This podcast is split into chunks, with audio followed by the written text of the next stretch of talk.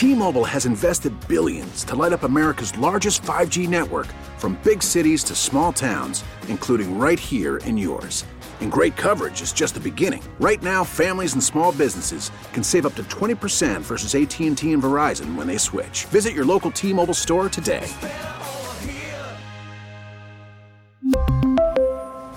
Plan savings with 3 lines of T-Mobile Essentials versus comparable available plans. Plan features and taxes and fees may vary. We get it. Attention spans just aren't what they used to be. Heads in social media and eyes on Netflix. But what do people do with their ears? Well, for one, they're listening to audio. Americans spend 4.4 hours with audio every day. Oh, and you want the proof? Well, you just sat through this ad that's now approaching 30 seconds. What could you say to a potential customer in 30 seconds? Let Audacy put together a media plan tailor made for your unique marketing needs. Advertise with Audacy. Visit ads.audacy.com. Illinois, along with the rest of the world, is trying to recover from a pandemic that's been like nothing most of us have seen in our lifetimes, and it's forced many of us to think of health and healthcare in a new light. Well, this weekend, we're going to shine that light on lessons we should have learned or need to learn about life in a time of COVID and about the intersection of government and medicine. Our guide will be the head of the Illinois State Medical Society. Hello, I'm political editor Craig Dellimore, and this is At Issue.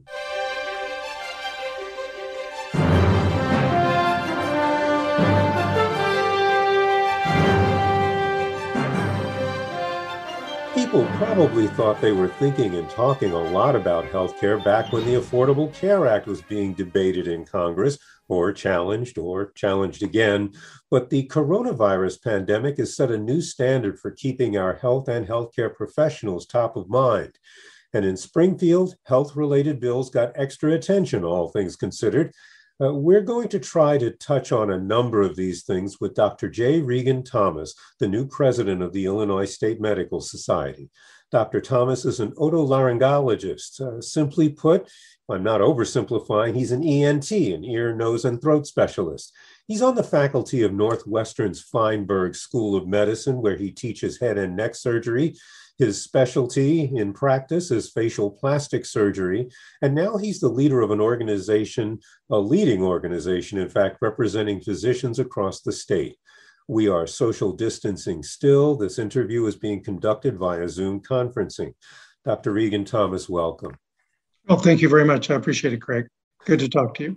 Likewise. Well, let's first talk a little bit about your specialty because I think most people's knowledge of plastic surgery is uh, probably itself skin deep, but you deal with not just cosmetic surgery, but other things like scars. And why is that a separate thing?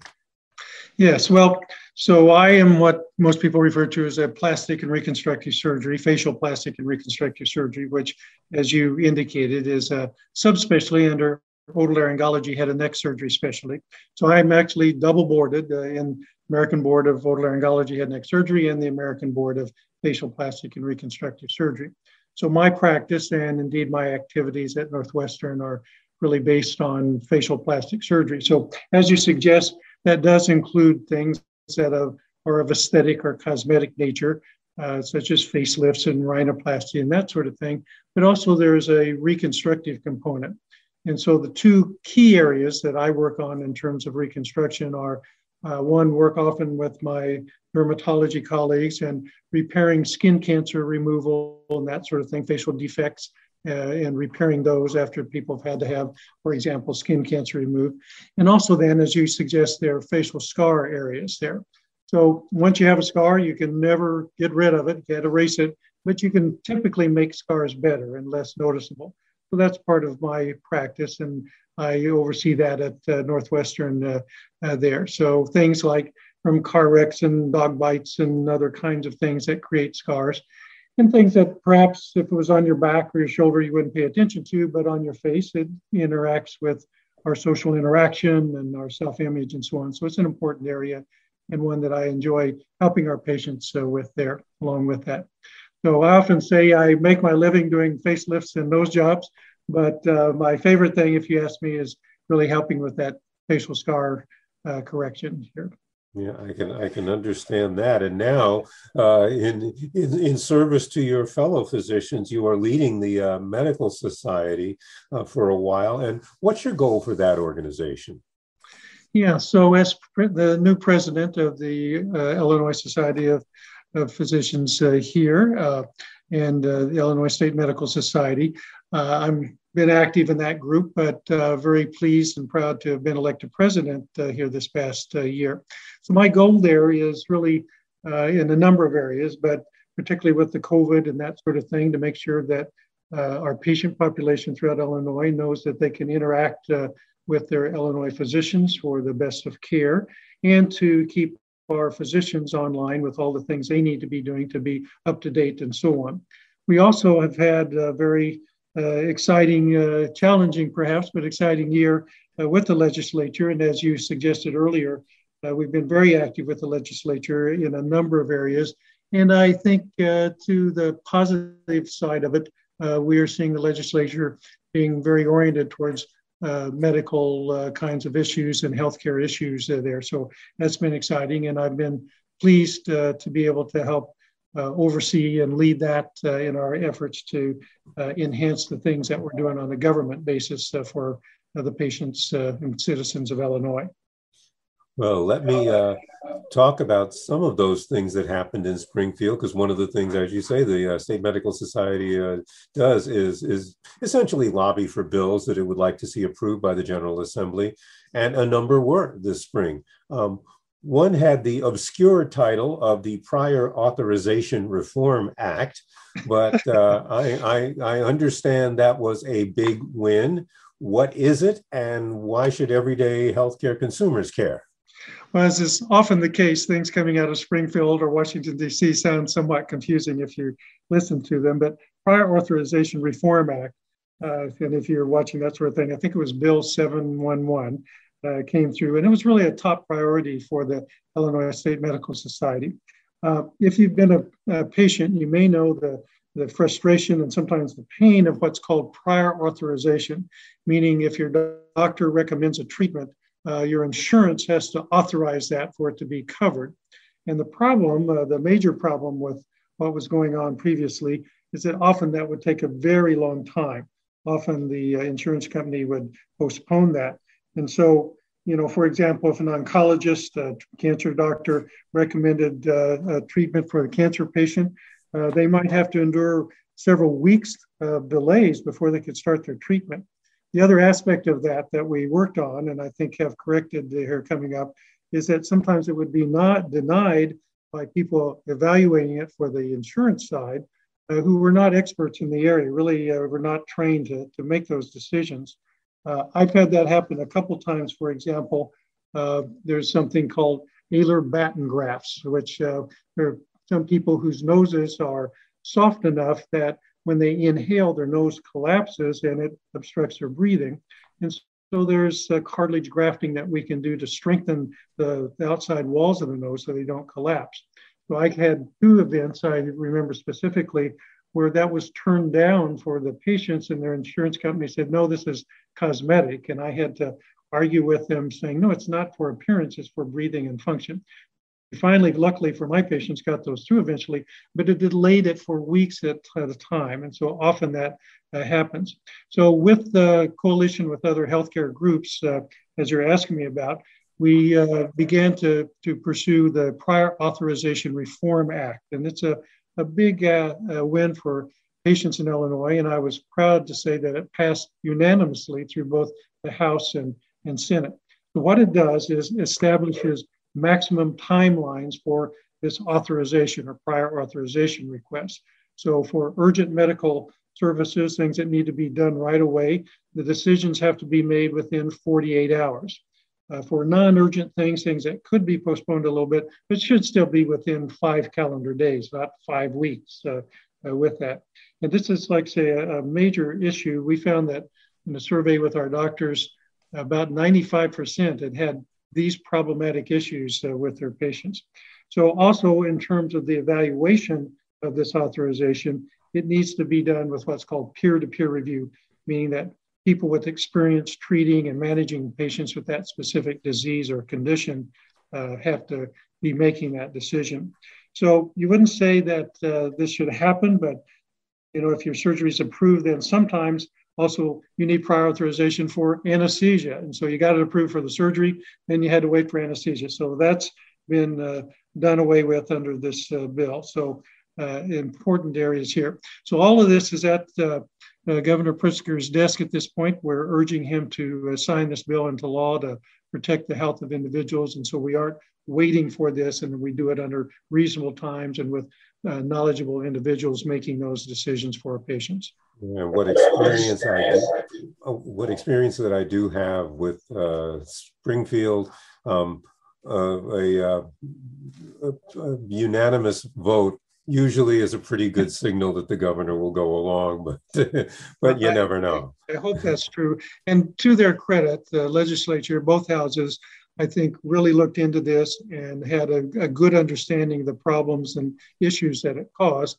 Uh, I had a couple people off the record tell me that had happened to them, indeed, uh, working with their own doctors. So I think it brought that enlightenment uh, to the group there. And so, uh, you know, we were glad to get it through. And hopefully, any time now, the governor will sign it. Once Governor Pritzker uh, does sign it, then officially it would go into effect as of January 1st, and then um, be you know on the records from from that point on. Now let's talk about another bill that was approved. Uh, if people are following the numbers, uh, uh, and not, mo- not, most people don't, but uh, but the ones who are watching Springfield do. House Bill 3308 uh, would approve uh, was approved to expand telehealth services, and that is something that became very prominent during COVID because people, uh, frankly, were uh, afraid or frankly unable to uh, see their doctors. And I assume this not only expands telehealth services, but also how insurance is able to cover it. So, what is the uh, what is the win for the uh, healthcare providers and patients in this bill? Well, I think it's it's certainly a great win for everybody involved to be able to utilize telehealth. You know, it's it's a new world now. Nobody was using telehealth, uh, certainly not a decade ago. But being able to interact with your physician, uh, you know, and healthcare professionals uh, digitally or online and so on uh, is something that you know is part of today's world and, and life. Unfortunately, uh, until recently, often that would not be covered by uh, your insurance and so on here. And so it was a problem, although I think everybody understands that's probably going to grow more and more that we'll be utilizing that. Where COVID came in is that because of that, people were not able to get in or didn't feel comfortable traveling or being in environments uh, where they might be exposed to other people. And so it made it even more of a pressure to interact uh, with your, your, your doctor. And more of the doctors began to utilize it from their end of telehealth to be able to have access uh, uh, to that. As you suggested, uh, prior to uh, doing this here and prior to COVID uh, activities here, the the Illinois State Medical Society had been advocating for it, but you know it was not happening everywhere. So uh, it was being underused. Telemedicine uh, was being underused probably, and most insurance uh, did not cover it. So, to his credit, Governor Pritzker, at the onset of the pandemic, very early on, uh, took executive action uh, suspending some of the rules that blocked telemedicine and allowed that to be able to, to happen more and more. And with that, more individuals both from the patient side as well as the doctor's offices began to use that. So almost overnight, we went from a very fairly what I would call limited use of telemedicine uh, to really thousands of people uh, using uh, patient physician encounters uh, on this digital telemedicine area. So it's been a tremendous success and very important. Uh, the catalyst again was the need to do it because of of uh, COVID here. you know, in my situation again, where I'm taking care of other things, but you had mentioned about scar revision and you know, I've had uh, uh, two people that I can that come to mind right away who had scars. They were very concerned about it, but felt uncomfortable and unable to travel from more distant areas again into Chicago and Northwestern to see me. And so we established it on telehealth. I was able to visualize and see them and talk to them about the scars and tell them, yes, that's something we can can uh, correct for you and improve for you, and what kinds of things go on. And they're all able to do that uh, from home. So this just this week, the governor reissued an executive order to extend telehealth coverage. Uh, that officially goes on through July 24th. But we're hoping if we get this through the legislature that it is a, a recognized thing overall that uh, we won't need a further extension uh, because that'll be uh, you know a mainstay for how we all uh, do this and the insurance uh, uh, people beginning to do that. So things in the bill specifically that you mentioned uh, there that uh, it provides a permanent telehealth payment for other areas, including payment parity for behavioral health as well, you know, mental issues. the insurance were fighting against this, insurance groups against this, but I think it's going to be going through. So uh, things that it does, it prohibits uh, geographic or facility restrictions on telehealth, meaning that they can do it from their own home. You don't have to go to a center or anything to do it. You can, can contact your physician at home. Uh, it protects uh, uh, patients uh, in terms of you don't have to have an in-person encounter with your doctor. It gets covered that way. Um, and also permission for that. There was something for a while they were using a separate panel of providers. You couldn't contact your own doctor. You had to go through telehealth to a specific group that had been approved. And that's gone now and that not required to use a separate panel. You can talk to your own uh, own doctor here and all those kinds of things. So uh, because of all this, uh, we want to make sure we're not getting away from in-person activities and aren't leaning too much on what I've been calling too much of a good thing. But that being said, uh, the bill requires the departments of insurance and public uh, health to study telehealth and how to best use it and so on uh, here. And I think we'll see more and more of that all the time with appropriate coverage of healthcare, just as though you were going in person. And you raised the issue that I wanted to uh, raise, and that is about the temptation to do more of this than perhaps doctors should. Uh, yes. You, you can see more patients if you if you could go from one TV screen to another. And and how do you keep medicine from becoming that impersonal or or more of an assembly line? Uh, and and and what are the what are the things that the medical professionals have to keep in mind or or avoid? Well, I think two areas there. First of all, there are some things that are not uh, well done on telehealth, uh, telemedicine here. Uh, for example, that comes to mind. I know some of my dermatology, skincare colleagues. They really, you know, can't see as uh, uh, we could do in person uh, things going on in the skin and texture and color and so on. Things that they need to do to evaluate those areas. And so those are things that you would need to tell the individual, we need to see you in person. We can't cover and discuss that by uh, telemedicine. So there are some issues and areas that still need to be seen, obviously, personally. I talked about my own uh, situation, so I can can guide patients along, tell them what's available, but to really make final decisions before surgical procedures, I need to see them in person. So there is that balance.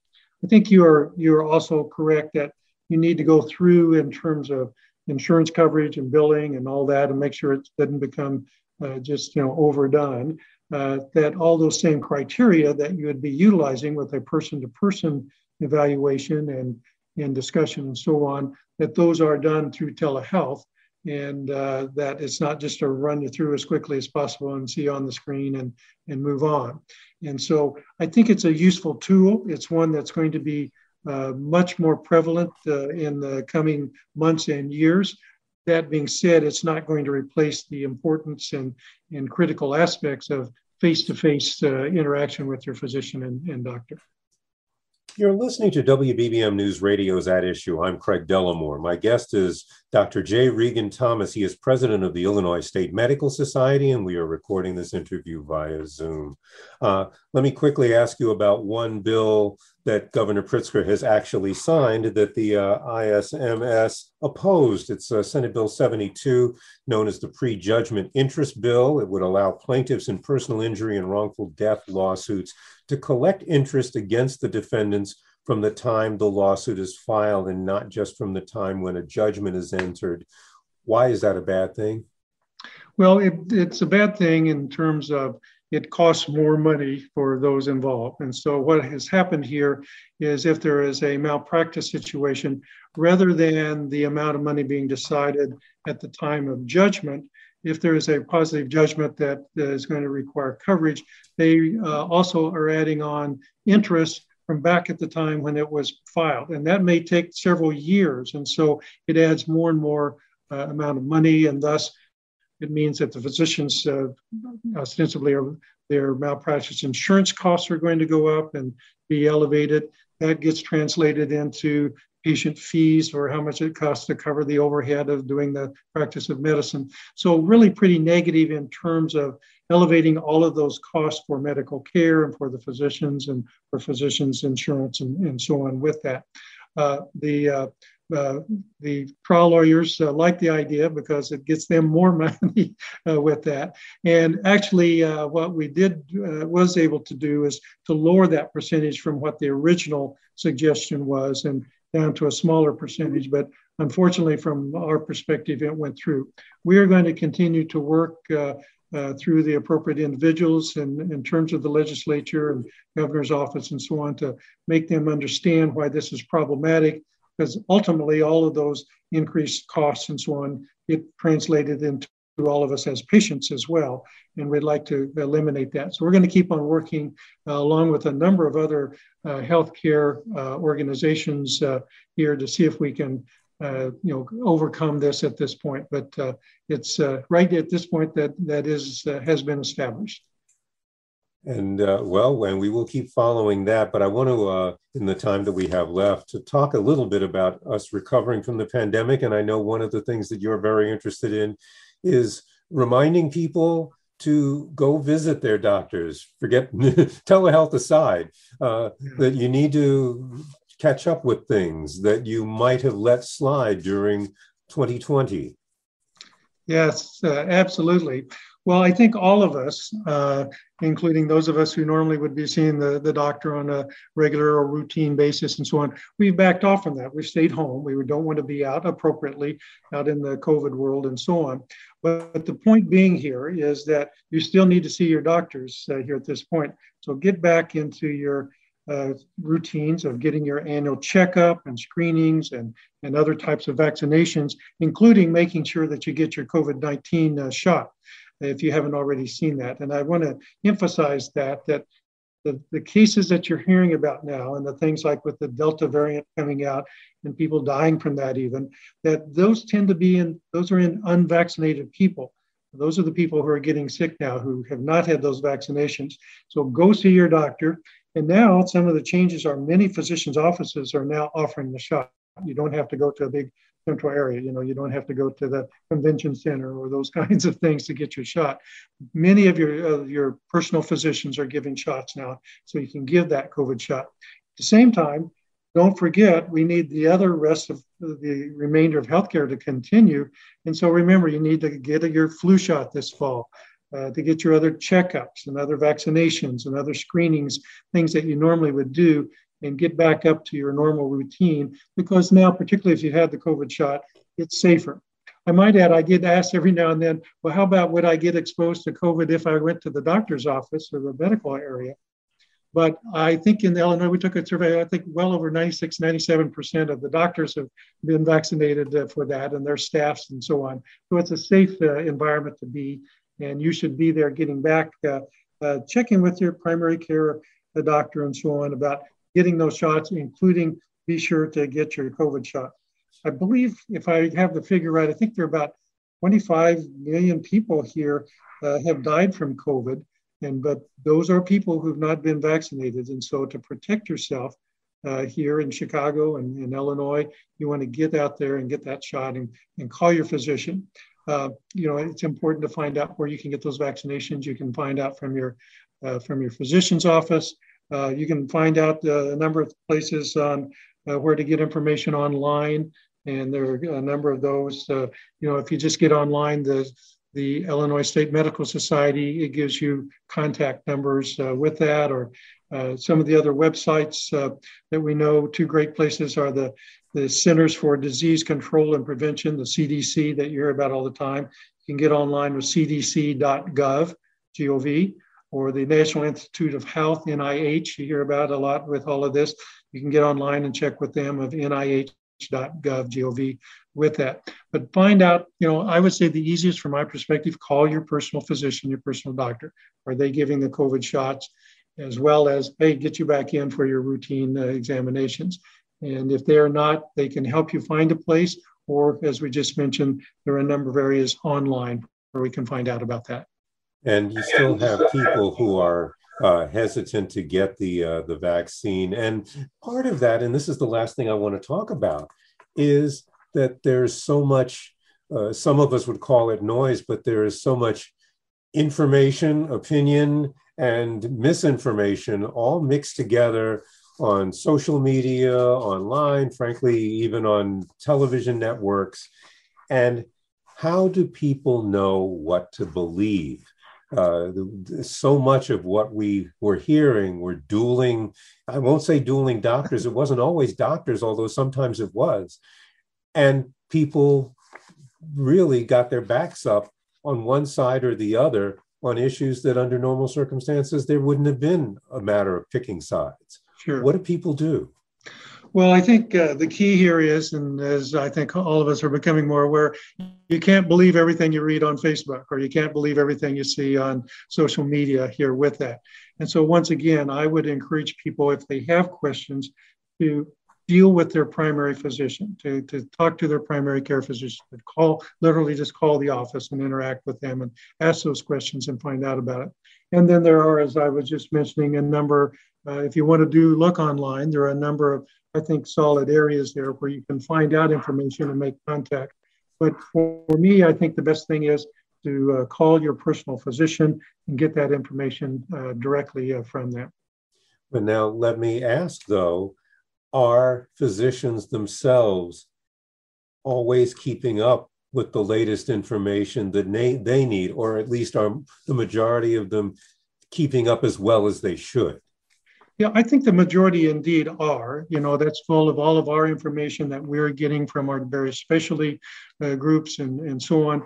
And indeed, uh, you know, with the Illinois State Medical Society, uh, we are providing information to our members, which is the majority of Illinois physicians, keeping them updated and what's going on, what are new aspects, what things should they be checking on, what areas can they be providing uh, for their patients uh, with that.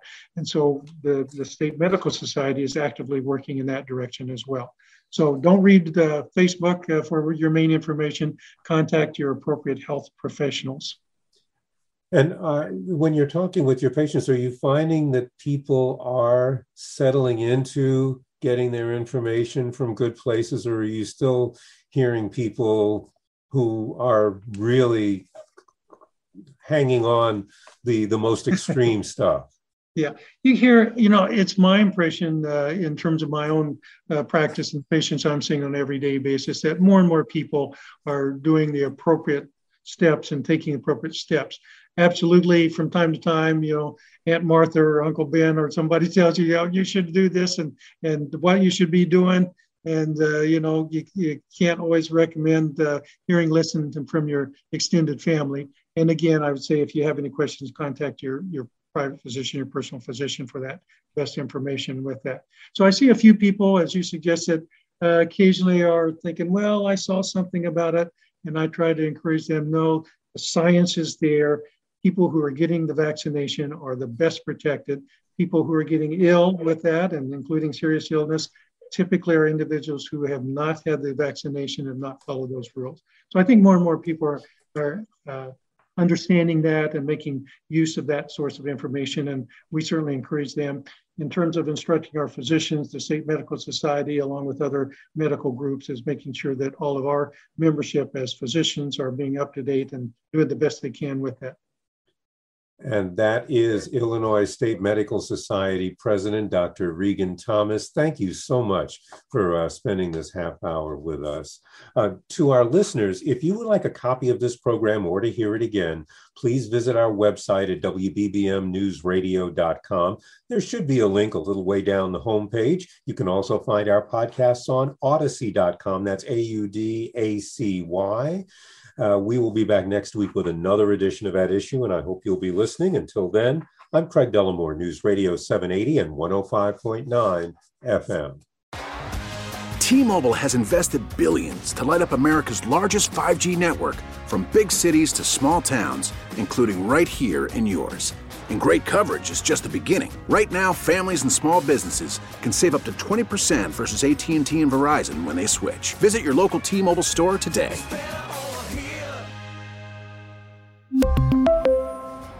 Plan savings with 3 lines of T-Mobile Essentials versus comparable available plans. Plan features and taxes and fees may vary. Protect your vehicle's engine with a full synthetic oil change and save with Mobil 1 at O'Reilly Auto Parts. Purchase 5 quarts of Mobil 1 full synthetic motor oil and receive a $10 O'Reilly gift card after rebate. See store for details. With your Mobil 1 purchase, you'll also receive 2 times points during O Rewards Bonus Points Month at O'Reilly Auto Parts. Oh, oh, oh, O'Reilly Auto Parts.